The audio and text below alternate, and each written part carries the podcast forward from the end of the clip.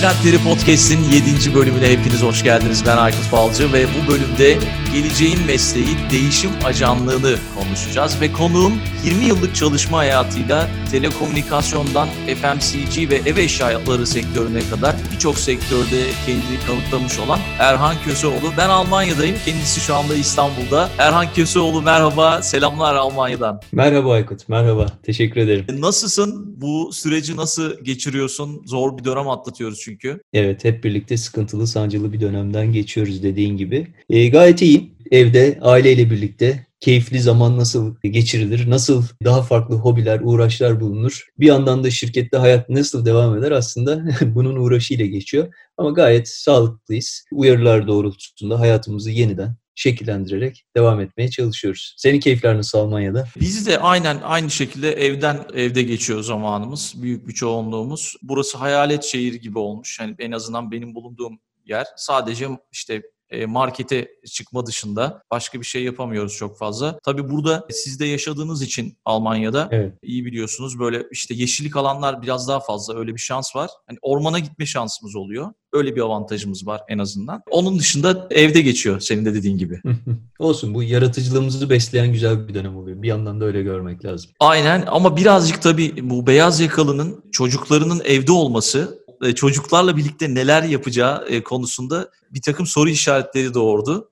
Biz de sabah erkenden uyanan bir e, kızım var ve işte sürekli bir heyecan içerisinde enerjisi bitmiyor ve hani, sürekli bir şeyler yapmak istiyor doğal olarak. Artık yapacağımız şeyler de kısıtlı hale geldi ve ekrandan da uzak tutmaya çalışıyoruz ama maalesef tutamıyoruz. O konuda bir sorunumuz var. Çok doğru. Biz biz en son e, dün akşam ailecek ütü masasından kaydırak yapmıştık salonda. Artık o noktaya gelmiş durumdayız. Çok iyi gerçekten. Ya, böyle yara, dediğiniz gibi yaratıcılığımızı ön plana çıkartan şeyler bulmaya çalışıyoruz. Peki o zaman ben kısaca böyle bir girizgah yaptım. Erhan Köseoğlu kimdir? Kariyerinde bugüne kadar neler yaptı, neler yapıyor? Onu senin ağzından dinlemek isteriz. Tabii, tabii. Başta da bahsettiğin gibi yaklaşık 20 yıllık bir çalışma tecrübem oldu. Çalışma hayatında farklı sektörleri deneyimleme tecrübem oldu. İş hayatına telekomünikasyon sektöründe başladım. İşte o zamanlar Arya'ydı. Daha sonrasında Aveva Türk Telekom oldu adı. Sonrasında uzun yıllar Turkcell'de, onun sonrasında Vodafone'da hep IT organizasyonları, IT'nin altyapı operasyonları, IT'nin servisleri, IT'nin talep yönetimi ve IT'nin business'a daha fazla, iş, iş birimlerine daha fazla katma değer yaratabileceği organizasyonları, iş yapış şekillerini tecrübe etmekle geçti uzun bir uzun yıllar zamanım. Sonrasında birazcık daha farklı bir sektörde tecrübe edinmek amacıyla FMCG sektörüne geçtim. PepsiCo'da özellikle PepsiCo'nun finansal servislerinin ve satış karlılığının arttırılması yönelik altyapıların oluşturulması ile ilgili alanlarda çalıştım.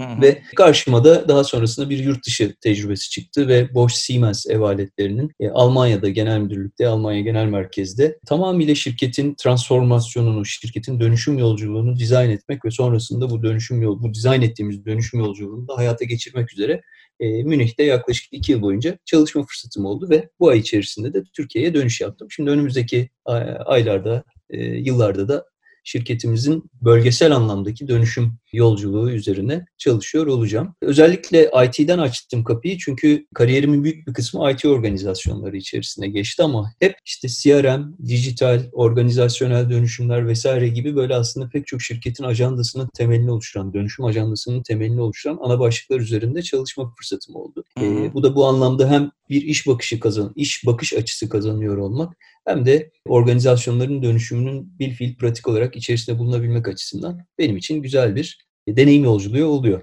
Böyle bir giriş yapmış olalım. Gerçekten güzel bir giriş oldu. E, şimdi şöyle bir durum var. Ben geçen sene podcast'i planlarken Harvard Business Review Türkiye'de bir makaleye denk, denk geldim. O da senin makalendi. Ve hemen planlama içerisine aldım ve mutlaka Erhan Köseoğlu'nu podcast'te yayına almam gerekiyor. Çünkü bu geleceğin mesleği değişim ajanlığı konusunda konuşmamız gerekiyor diye düşündüm ve çıkış noktamız da bu oldu aslında. Hı hı. Seninle tanışmamız, davet etmem bu şekilde oldu ve bu değişim ajanlığı konusunda birçok farklı metafor var. Yani işte değişim şekillendirici, değişimci, değişim mucidi gibi gibi isimlerle farklı roller üstlenebiliyor. Ve şimdi biz bugün bunu konuşacağız. Bunu konuşmadan önce içinde bulunduğumuz şu koronavirüs yüzünden e, farklı bir dünyanın içerisine girdik ve içinde bulunduğumuz bu dönemle ilgili kısa bir değerlendirme yapmanı istesem senden nasıl bir değerlendirme yaparsın? Tabii şimdi içinde bulunduğumuz dönemin Aykut ne kadar özel, ne kadar hassas, ne kadar farklı olduğu konusunda sanırım tekrar bir daha bir vurgulama yapmaya gerek yok. Çok özel bir dönemden geçiyoruz. Fakat Gerçekten öyle. Bence bence bu bu dönemin e, benim için kıymetli ve özel olan kısmı şu. E, biz ilk defa bir öyle bir değişimin, ilk defa bizi böyle bir dönüşme zorlayan bir rüzgarın içerisinde değiliz. Çok uzun yıllardır aslında insanlık, şirketler, organizasyonlar, kim dersen hep bir değişim ve dönüşüm rüzgarının içinde oldular ama hep bu değişim ve dönüşümün sonuçları 10 yıllara yayılan, 5 yıllara yayılan vadelerde görüldü. Dolayısıyla biz ilk defa böyle duvara çarpmışçasına bir sabah, bir akşam televizyonda izlediğimiz bir haberle artık dışarı çıkmamamız gerektiği, artık şirketlerimize gitmememiz gerektiği, artık evden bağlanarak çalışmamız gerektiği veyahut artık satış yapamadığımız, e, çalışanlarımızın bir kısmının izne zorunlu olarak ayrılmak zorunda kaldığı, işlerini kaybettiği, böyle bir tsunami etkisi yaratan devasa bir değişimin içerisinde kendimizi bir gecede bulduk. E, dolayısıyla bence bu dönemin özelliği, bu dönemi diğer değişim rüzgarlarından ayıran en önemli şey bu. Şimdi e, çok böyle iş hayatında çok böyle sıkça kullandığım ve e, bence çok şey anlatan önemli bir kavram var. O da VUCA terimi. Aslında dört tane İngilizce kelimenin e, kısaltılmışından kısaltılmasından oluşan bir kavram. Bu temelde volatility, uncertainty, complexity ve ambiguity dediğimiz yani bilinmezliğin, karmaşıklığın, öngörülemezliğin, muğlaklığın en üst seviyede olduğu dünyaya VUCA dünyası diyor. Bunun çıkış noktası işte Amerikan ordusunun ilk Afganistan'da birliklerini Afganistan'a savaş bölgesine gönderdiğinde oradaki savaş şartlarıyla nasıl baş edeceğini bilinmez bir hale geldiğinde oradaki ordunun içerisinde doğru stratejiyi belirlemek için oluşturulmuş olan bir kavram. Tam olarak aslında şu anda iş hayatının içinde bulunduğumuz dünyanın kendisini anlatıyor. Yani bizim konfor alanımızın ve kontrol edebildiğimiz alanın dışında kalan değişimlerin tümü bizim VUCA dünyamız oluyor. Hı hı. Özellikle verinin miktarının artması, ulaşılabilirliğinin artması, verinin hayatımızda edindiği rol, bizi bizim davranış şekillerimizi değiştirme biçimi tamamıyla karar mekanizmalarımızı değiştiriyor ve Koronada aslında koronavirüsü dediğimiz olgu da bizim bir anda düzlem değiştirmemize, değiştirmemize neden oldu. Çünkü toplumsal dengeler değişti, siyasal dengeler değişti, finansal kabuller değişti. Cesaret etmekte, bugüne kadar sorgulamakta zorlandığımız her ne varsa bir anda hayatımızın içerisine girdi. Dolayısıyla çok önemli bir değişim rüzgarının içerisindeyiz ama bence şu anda yaşadığımız değişimden ziyade önümüzdeki 5 yılın göstereceği değişim rüzgarının ben çok daha kritik olduğunu düşünüyorum. Çünkü hı hı. E, şu anda bir değişimi tetikledik. O küçük bir kelebek etkisi ama önümüzdeki birkaç ay sonra artık toplumsal, siyasal ve ekonomik dengelerdeki değişim rüzgarı bize böyle bambaşka bir noktaya sürükleyecek. Pek çok hayatımıza pek çok yeni kavram girecek. Hayatımızdan pek çok kavram da çıkıyor olacak diye düşünüyorum. Ben kabaca böyle okuyorum resmi. Yani zaten şu anda hani evden çalışmaya odaklandı bütün beyaz evet. E, beyaz yaka çalışanlar ama olay çok daha büyük aslında. Önümüzdeki günlerde bunu anlayacağız. Çok Kesinlikle. daha büyük değişimler Kesinlikle. olacağını. Sıcağı sıcağına bir şeyleri anlayamadık. Herkes mesela şu anda e, toplantılarını evden yapıyor. İşte geçen bir önceki bölümde de konuştuk. İşte tişört ve gömlek satışları artmış ama pantolon ve ayakkabı satışlarında bir gerileme olmuş. Çünkü niye? Toplantılar belden yukarı olduğu için kamera karşısında olduğu için evet. alışkanlıklarımız değişmiş. Spor durumda. aletleri satışları arttı. Artmış durumda. Her alanda farklı farklı sektörlerde bir takım inişler çıkışlar oldu bu dönemde. Ama işte senin de dediğin gibi önümüzdeki dönem içerisinde bunun her alanda siyasetten e, spora, sanata her alanda bunu çok daha iyi göreceğiz diye tahmin ediyorum. E, öngörü Kesinlikle. ama bu şekilde. Yani bu rüzgar pek çok şirketi hayatımızdan çıkartacak. Pek çok şirketi hayatımızda bambaşka noktalara taşıyacak. O yüzden bence bunun yarattığı resmi anlamaya çalışmak çok önemli ama bundan ne öğrenebiliriz diye resme bakmanın ben çok daha kıymetli olduğunu düşünüyorum. Çünkü bu tip kriz anları, bu tip kriz anlarında en hızlı öğrenen ayakta kalıyor. O yüzden bu bize ne anlatıyor? Bu kriz bizden ne bekliyor? Başka hangi muhtemel değişimleri tetikleyecek?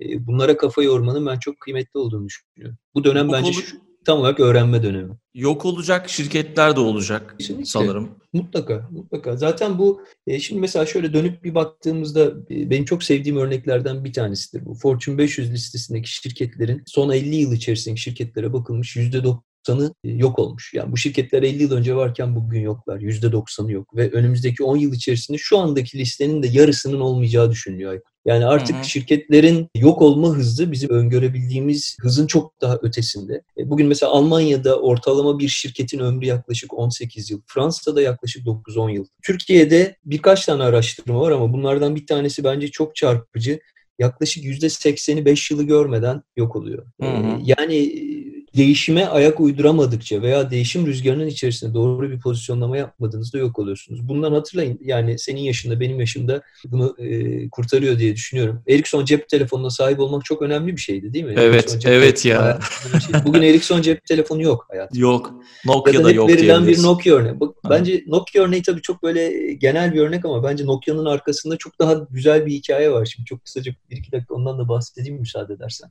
Olur tabii. Ee, Nokia, Nokia'nın temel yok oluş hikayesi aslında Apple'ın getirmiş olduğu yeni bir teknoloji değil mi? O inovasyonla insanlar artık dokunmatik ekranlarda bir telefon deneyimi yaşıyor olmayı, iPhone kavramını hayatına aldıkça o tuşlu telefon, daha küçülen telefonlar, sonrasında büyüyen telefonlar Nokia'yı bir şekilde pazardan sildi.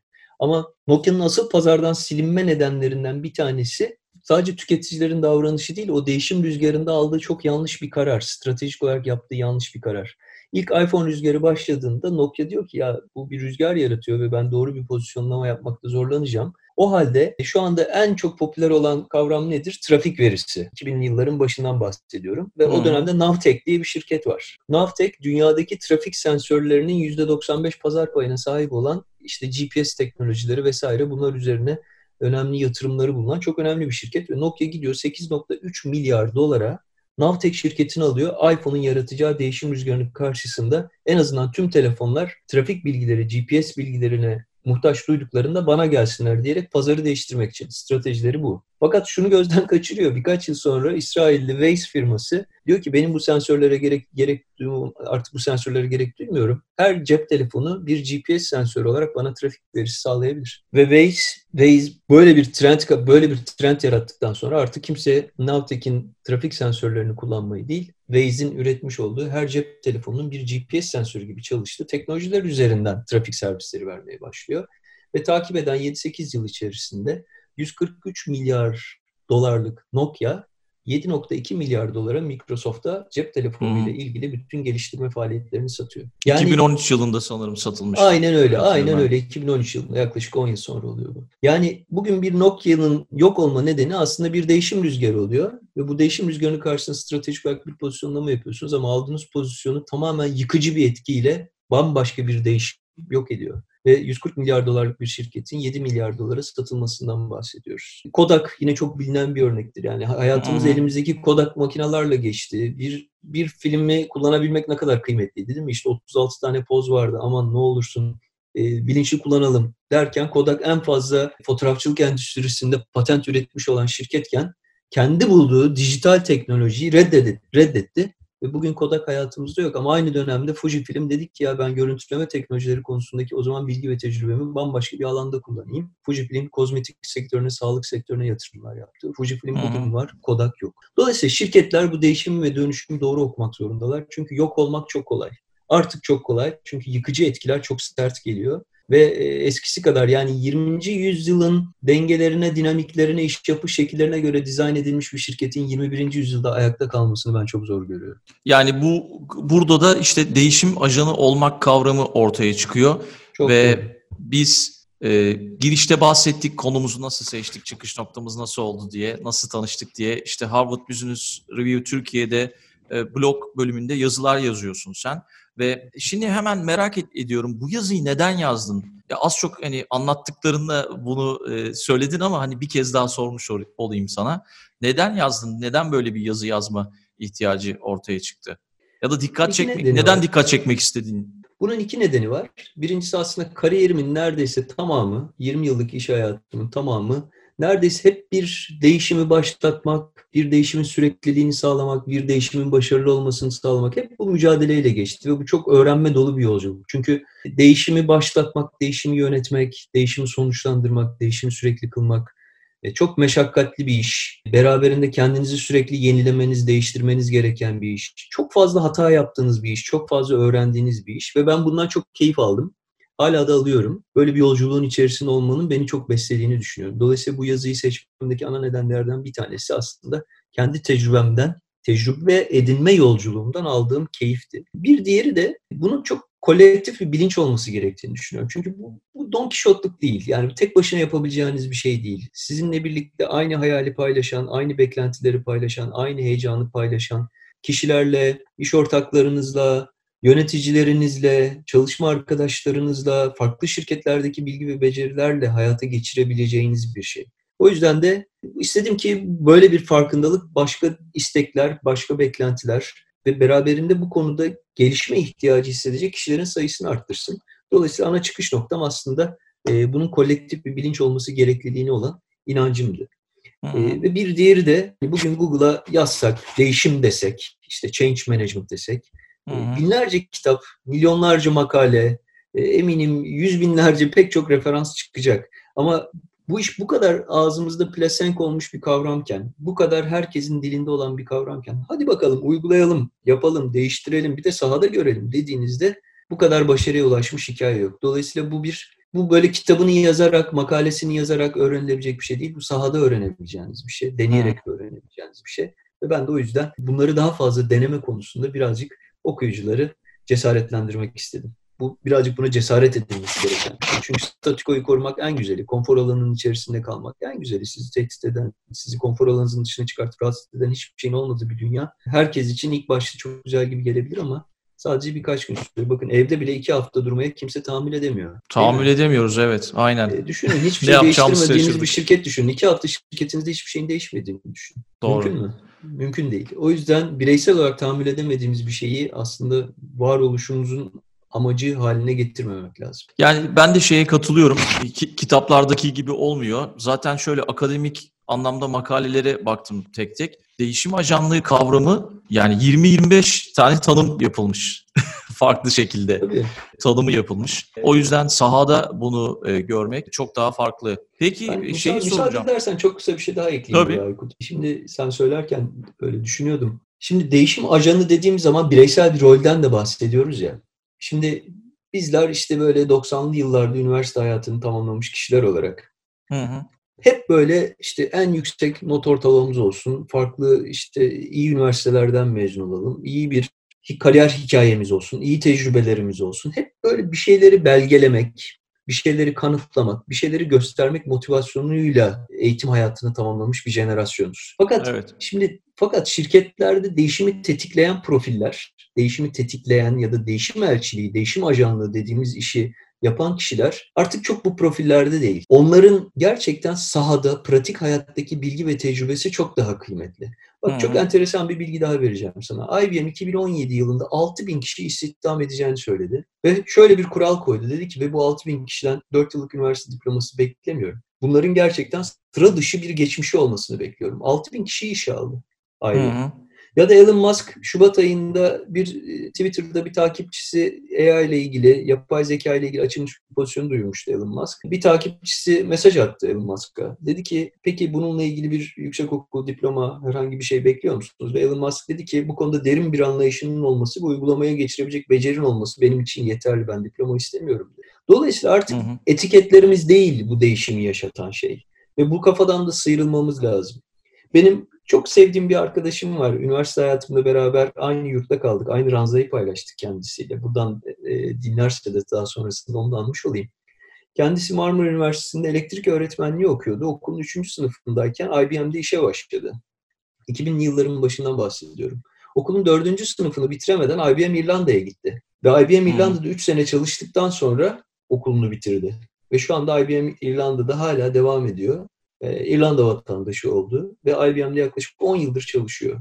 Vallahi harika. IBM kendisinden ve kendisinden bir diploma beklemedi IBM. Ben Hı. dedi ki senin heyecanın, senin bilgi birikimin, senin burada yapmış olduğun ve hayata geçirmiş olduğun şey benim için yeterlidir dedi. İşte şirketler artık bu kafalardaki insanlara ihtiyacı var. Çünkü enerjinin, heyecanın, tutkunun ve beraberinde bilgi ve becerinin olmadığı hiçbir profil diplomasıyla artık hayatta kalabilmesi mümkün değil. O yüzden de işte değişim ajanlarına ihtiyacımız var. O Elon Musk'ın e, Şubat ayında attığı e, tweet'in çıkış noktasını şöyle okumuştum. 2014 yılında bir röportaj veriyor Elon Musk Alman Autobild, e, Autobild'e bir röportaj yapıyor ve büyük bir teknoloji firmasında çalışmak için üniversite diplomasına ihtiyaç olmadığını, aynen senin söylediğin gibi, hı hı. becerilerin diplomadan daha önemli olduğunu belirtiyor ve şöyle e, söylüyor, e, şöyle demiş daha doğrusu, eğer birisi büyük bir üniversiteden mezun olduysa bu onun harika şeyler yapabileceğinin bir göstergesi olabilir. Her zaman bu durum böyle değildir demiş. Yani doğru, senin de doğru. söylediğin gibi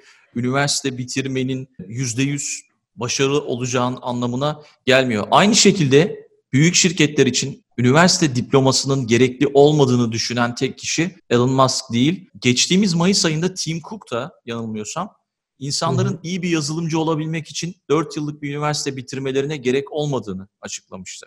Ve bunun dışında Steve Jobs, işte Elon Musk, Tim Cook veya Bill Gates bu insanlar üniversite terk hangi şirkete söyleseniz bu insanlar üniversite mezunu değil, bu insanları almak istiyor musunuz şirketinize deseniz havada kaparlar herhalde.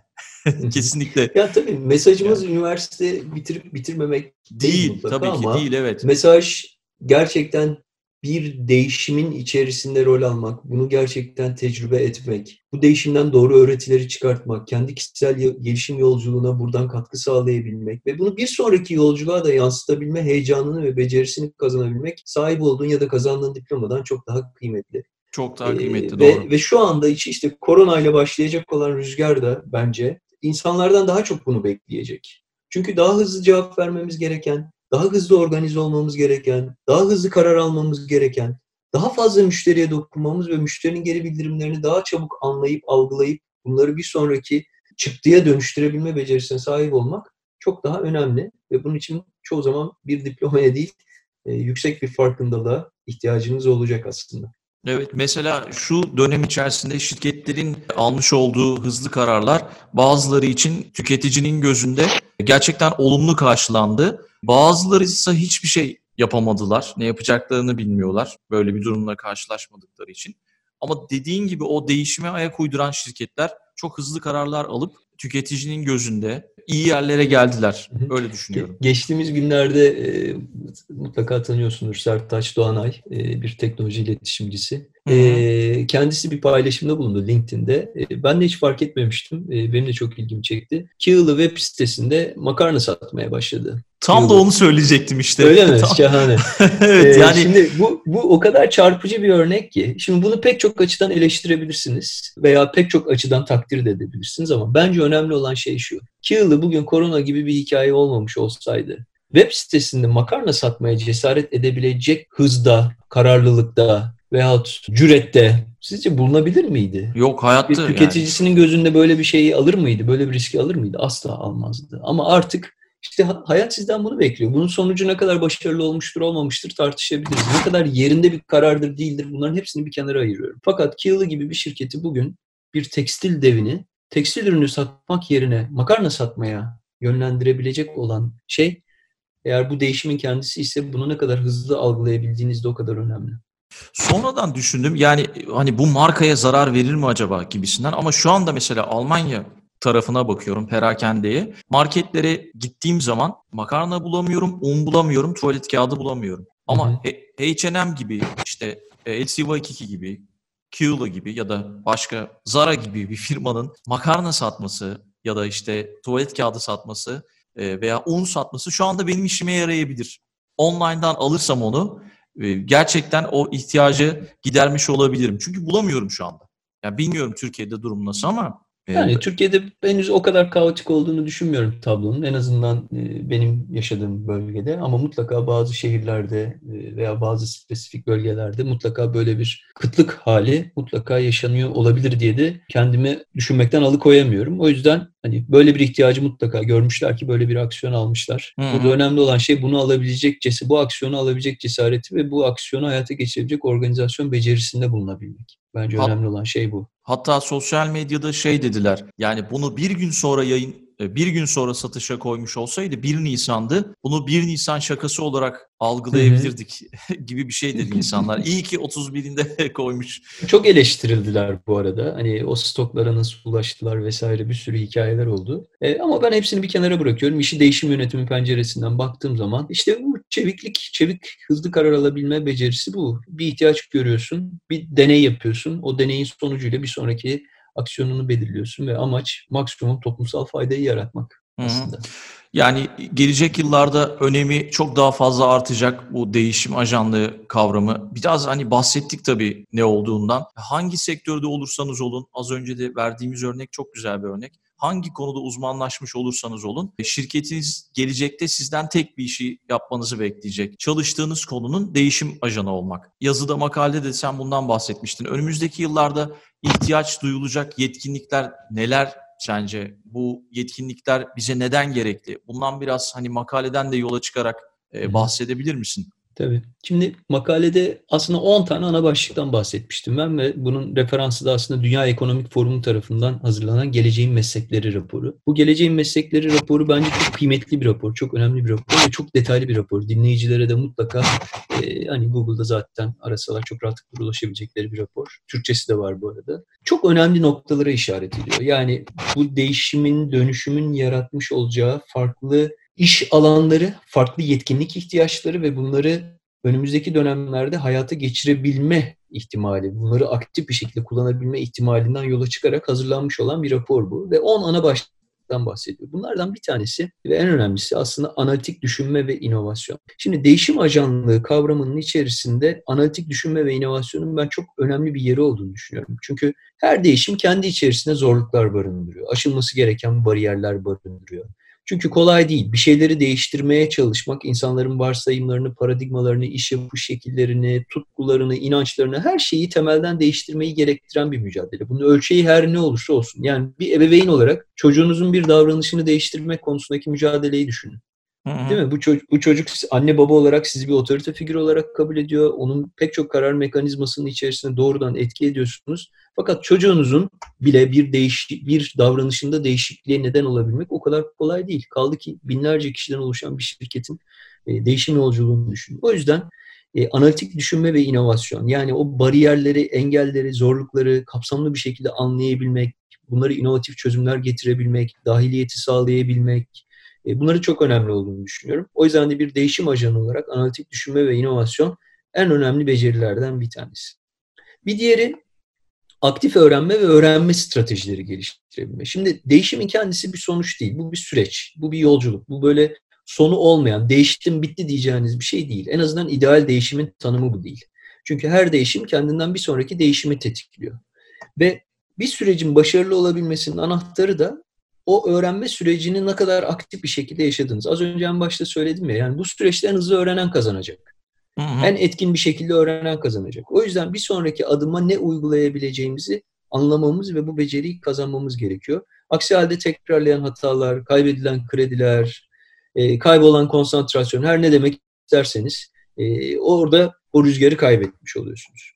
Üçüncüsü yaratıcılık, orijinallik ve inisiyatif oluşturabilme. Şimdi Değişim doğal olarak değişmeye çalışan insanlar tarafından oluşturulan bir dirençle de karşılaşıyor ve bu değişim aslında özür dilerim bu direnç değişimin kendisinden değil ne değiştirileceğine ya da neyin değişeceğine dair net bir bilincin oluşmamasından kaynaklanıyor. Yani ekiplere, fonksiyonlara, paydaşlarınıza gerçekten onun hayatında ne değişecek ve değişen şey ona ne katkı sağlayacak ya da sağlamayacak. Tüm açıklıkla, şeffaflıkla ve yaratıcı yaklaşımlarla bunları anlatabilmek, bunlarla ilgili inisiyatifler beceri, bu inisiyatifleri e, hayata geçirebilmek gerekiyor. Aksi halde ben bir reçete oluşturayım, tüm sorunları da bu reçeteyle aşmayı bekleyeyim. Çok doğru değil. E, yine ebeveynlik örneğini burada verebiliriz.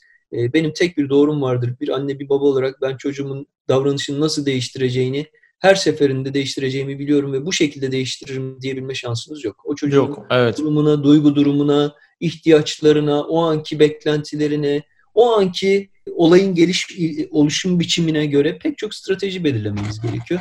Aksi halde bu değişimi hayata geçirebilmek çok zor. Dördüncüsü teknoloji dizaynı ve programlama. Az önce bahsettik, IBM'den bahsettik, Tesla'dan bahsettik. Nokia'dan. Nokia'dan bahsettik. Evet. Yani bir ben bir değişimin ajanıyım dediğinizde öncelikle bu değişimin iletişimini yapmanız gerek. Doğru bir planlama, doğru bir uygulama, doğru bir aksiyon planı çıkartmak ve bu bu konularda da sağlıklı bir bilgi akışı ve karar mekanizmaları kurmanız gerekiyor. Dolayısıyla pek çok aracı kullanman gerekiyor. Şimdi böyle bir resmin içerisinde de teknoloji senin hayatını ne kadar kolaylaştıracak, ne kadar zenginleştirecek, bu işbirliği ve karar alma süreçlerini ne kadar etkin, efektif bir şekilde işletebileceksin. İşte teknoloji tam da burada hayatımıza giriyor. O yüzden hangi teknolojik yetkinliklerden faydalanabiliriz, hangi yazılımları kullanabiliriz? Daha düne kadar insanlar Zoom'un ne olduğunu bilmiyordu. Bilmiyorlardı evet. Değil mi? Biz şu anda Zoom üzerinden sohbet ediyoruz seninle. Zoom aslında Cisco'nun Webex ürününü geliştirmesini yapan bir mühendis ve onunla birlikte çalışan 40 kişilik ekibinin Cisco'nun üst yönetiminin bundan yıllar önce ben artık Webex ürününe yatırım yapmayacağım kararı vermesinden sonra işten ayrılıp oluşturmuş olduğu bir ürün Zoom. Ve bugün Aha. Zoom'un pazar değeri, piyasa değeri bu son yaşanan hikayelerden sonra yaklaşık iki buçuk katına arttı. Dolayısıyla bu teknolojik bilgiyi, becerileri nasıl kullanacağım, nerede benim hayatım kolaylaşabilir, nerede zenginleşebilir bu farkındalığa sahip olmak önemli. Ha bir de buna tabii programlama becerileri, yapay zeka, işte big data dediğimiz datayı daha etkin, efektif kullanabilme, dashboard dediğimiz görselleştirebilme gibi becerileri de kattığın zaman bir değişim ajanı olarak hayatın daha da kolaylaşır. Beşincisi bir, eleştirel, özür dilerim buyur. Ha, bir önceki bölümde Deal Room Event yine Zoom benzeri bir uygulamanın CEO'su Erdal Bey konuğum oldu ve ona ben şöyle bir soru yönelttim. Pazarda bir sürü oyuncu var. Çok büyük oyuncular da var. İşte Zoom büyüdü. Geçtiğimiz günler içerisinde Elon Musk güvenlik nedeniyle kullanmayacağız artık Zoom gibi bir evet. açıklama yaptı gerçi. Dedim ki bu sektöre niye girdiniz? Hani çok fazla oyuncu var. Onlara müşterilerden bir bir takım talepler gelmiş. Daha çok event sektörüne yönelik bir şey yapıyorlar ve o talepler doğrultusunda müşteriyi dinleyerek farklı bir teknoloji yaratma yoluna gitmişler. Evet Zoom gibi popüler değiller şu anda ama önümüzdeki yıllarda epey bir ismini duyacağız diye düşünüyorum. İhtiyacı anlıyor olmak önemli. Bence müşteri ne bekliyor? Gerçekten nasıl bir problemi var? Ve sizin ürününüz bu probleme nasıl bir çözüm getiriyor? Ve diğerlerinin çözemediği neyi çözüyorsunuz? Bence doğru sorular bunlar. Ve burada gerçekten eleştirel bir bakış açısı içerisinde olup buradaki bütün içgörüleri anlamlı bir şekilde analiz edip bunu ürününüze yansıtabilmek ana beceri. Hı-hı. Değişim ajanı olarak da aslında tam olarak ihtiyaç duyduğunuz şey de bu. Yani eleştirel bakabiliyor musun? Hep neden sorusunu sormak lazım. Mesela Zoom'un şu anda ücretsiz olan versiyonu 40 dakikalık bir toplantıya izin veriyor değil mi? Hı hı, 40 dakikanın evet. üzerinde bir toplantı yapamıyorsunuz ücretsiz versiyonuyla. Mesela neden 40 dakika? Çünkü şöyle bir içgörü var. Yapılan toplantıların ortalamasının yaklaşık 45 dakika olduğunu ölçümlemişler. Ve 45 dakikanın altındaki toplantıları aslında herhangi bir ücret almadan pek çok kullanıcıyı çekebileceklerini düşünmüşler. İşte bu, hı. bir önemli bir içgörü ve bu içgörü üzerinden ürününüze aslında bir pozisyonlama yapıyorsunuz. O yüzden de bir değişim alıcanı olarak hedef kitlenizin kime dokunmak istiyorsanız önce o hedef kitleye ne ihtiyacın var? Neden böyle bir ihtiyacın var? Gerçekten ihtiyacın olduğunu sandığın şey senin ihtiyacın mı? İşte Henry Ford'a sormuşlar insanlara sorsaydım neye ihtiyacı var diye bana daha hızlı giden bir at arabası derlerdi demiş. Hı hı, doğru. E, o yüzden insanların bir at arabasına mı ihtiyacı var yoksa daha farklı bir şeye mi ihtiyacı var? E, bunları anlayabilmek, ne, neden, nasıl, ne zaman sorularını böyle ardı ardına sorup bunlara anlamlı cevaplar bulabilmek çok kritik. Dün bir podcast'te denk geldim bu toplantı konusunda. İnsanlar son dönem içerisinde online'dan toplantıları yaptıkları için şunu fark etmişler. 10 dakikadan 15 dakikadan fazla sürmüyormuş toplantılar. Hmm. E, çünkü biz bir toplantıya gittiğimiz zaman işte nasılsın, hoş geldin, e, neler yapıyorsun? Hani ön bir konuşma oluyor. Çay içer misin, kahve içer misin? Gibi gibi kısımlar olmadığı için sadece yapılması gereken şey yapılıyormuş. 10-15 e, dakikayı geçmiyormuş toplantılar. Böyle de bir değişim yaşanmış durumda. Şöyle bir örnek verdiler. Google'ın toplantı odasında masa ve sandalye, masayı bilmiyorum ama yanlış olmasın sandalye olmadığını örneğini verdiler. Ayakta yapılıyormuş toplantılar. Hı hı. Ayakta yapılmasının sebebi de sanırım hemen hızlı bir şekilde yani yapılması gereken yapılıp bitsin çıkalım şeklinde. Diğer bir örnekse, öz, özür diliyorum, diğer bir örnekse Japonya'dan bir firma eğer toplantı yapmak istiyorsanız firmada toplantı odasını kim toplantı yapmak istiyorsa saat ücretini ödeyip kiralamanız gerekiyormuş. Bu şirket içinde çalışan bile olsa. Hı hı. Böyle bir uygulama yapmışlar. Ben kendi şirketimden bir örnek vereyim. Bizim Almanya merkez ofisimizde özellikle çevik prensiplerle, agile çalışma prensipleriyle çalışan e, bu konularda farklı disiplinlerden, farklı fonksiyonlardan bir araya gelmiş oldukça büyük ekiplerin olduğu bir katımız var. Hı hı. E, ve bu katın aslında tamamen oturma düzeni ve yerleşim düzeni de bu prensibe göre tekrar dizayn edildi iki sene önce. Ve aynen dediğin gibi mesela o katın dizaynında bizim toplantı odamız yok. Toplantı odaları tamamıyla açık düzene veyahut e, dediğin gibi sandalyesiz işbirliğini arttırmaya yönelik ve birlikte etkileşimin daha fazla olabileceği, paylaşımın daha fazla olabileceği, daha odaklı çalışabileceğiniz bir mobilya düzenine geçildi. Bazı alanlar odaklanma alanları, bazı alanlar işbirliği alanları, bazı alanlar yaratıcılık alanları olarak da işaretlendi.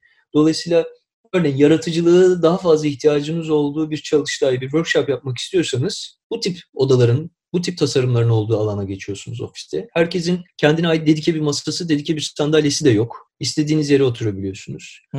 Veyahut işte daha fazla paylaşımların olacağı, işbirliğine yönelik, birlikte bir şeyleri oluşturmaya yönelik tartışmaların daha yoğun olabileceği bir alana geçeceksiniz. O zaman işbirliği alanlarına geçiyorsun. Dolayısıyla en önemli öğretmen fiziksel ortamdır Aykut, dediğin gibi. Ve fiziksel ortamı doğru dizayn ettiğinizde öğrenme de onunla birlikte gelir. Ee, özellikle çevik dönüşüm yolculuğundaki en önemli başlıklardan bir tanesi de ortamın dönüşmesidir. Benim de üzerinde e, yoğun bir şekilde çalıştığım konulardan bir tanesi de çevik dönüşüm. O yüzden bu örneği paylaşmak istedim.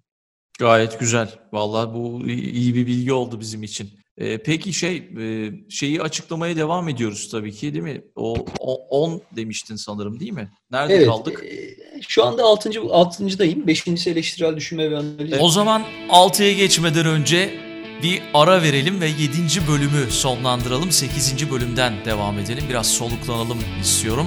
Ve Erhan Köseoğlu 8. bölümde de burada olacak ve açıklamalara devam edeceğiz. Neyi açıklamaya devam edeceğiz? Hemen nerede kaldığımızı bir kez daha hatırlatayım. Dünya Ekonomik Forumu tarafından yayınlanan Geleceğin Meslekleri raporu ve önümüzdeki yıllarda ihtiyaç duyulacak 10 yetkinliği açıklıyoruz.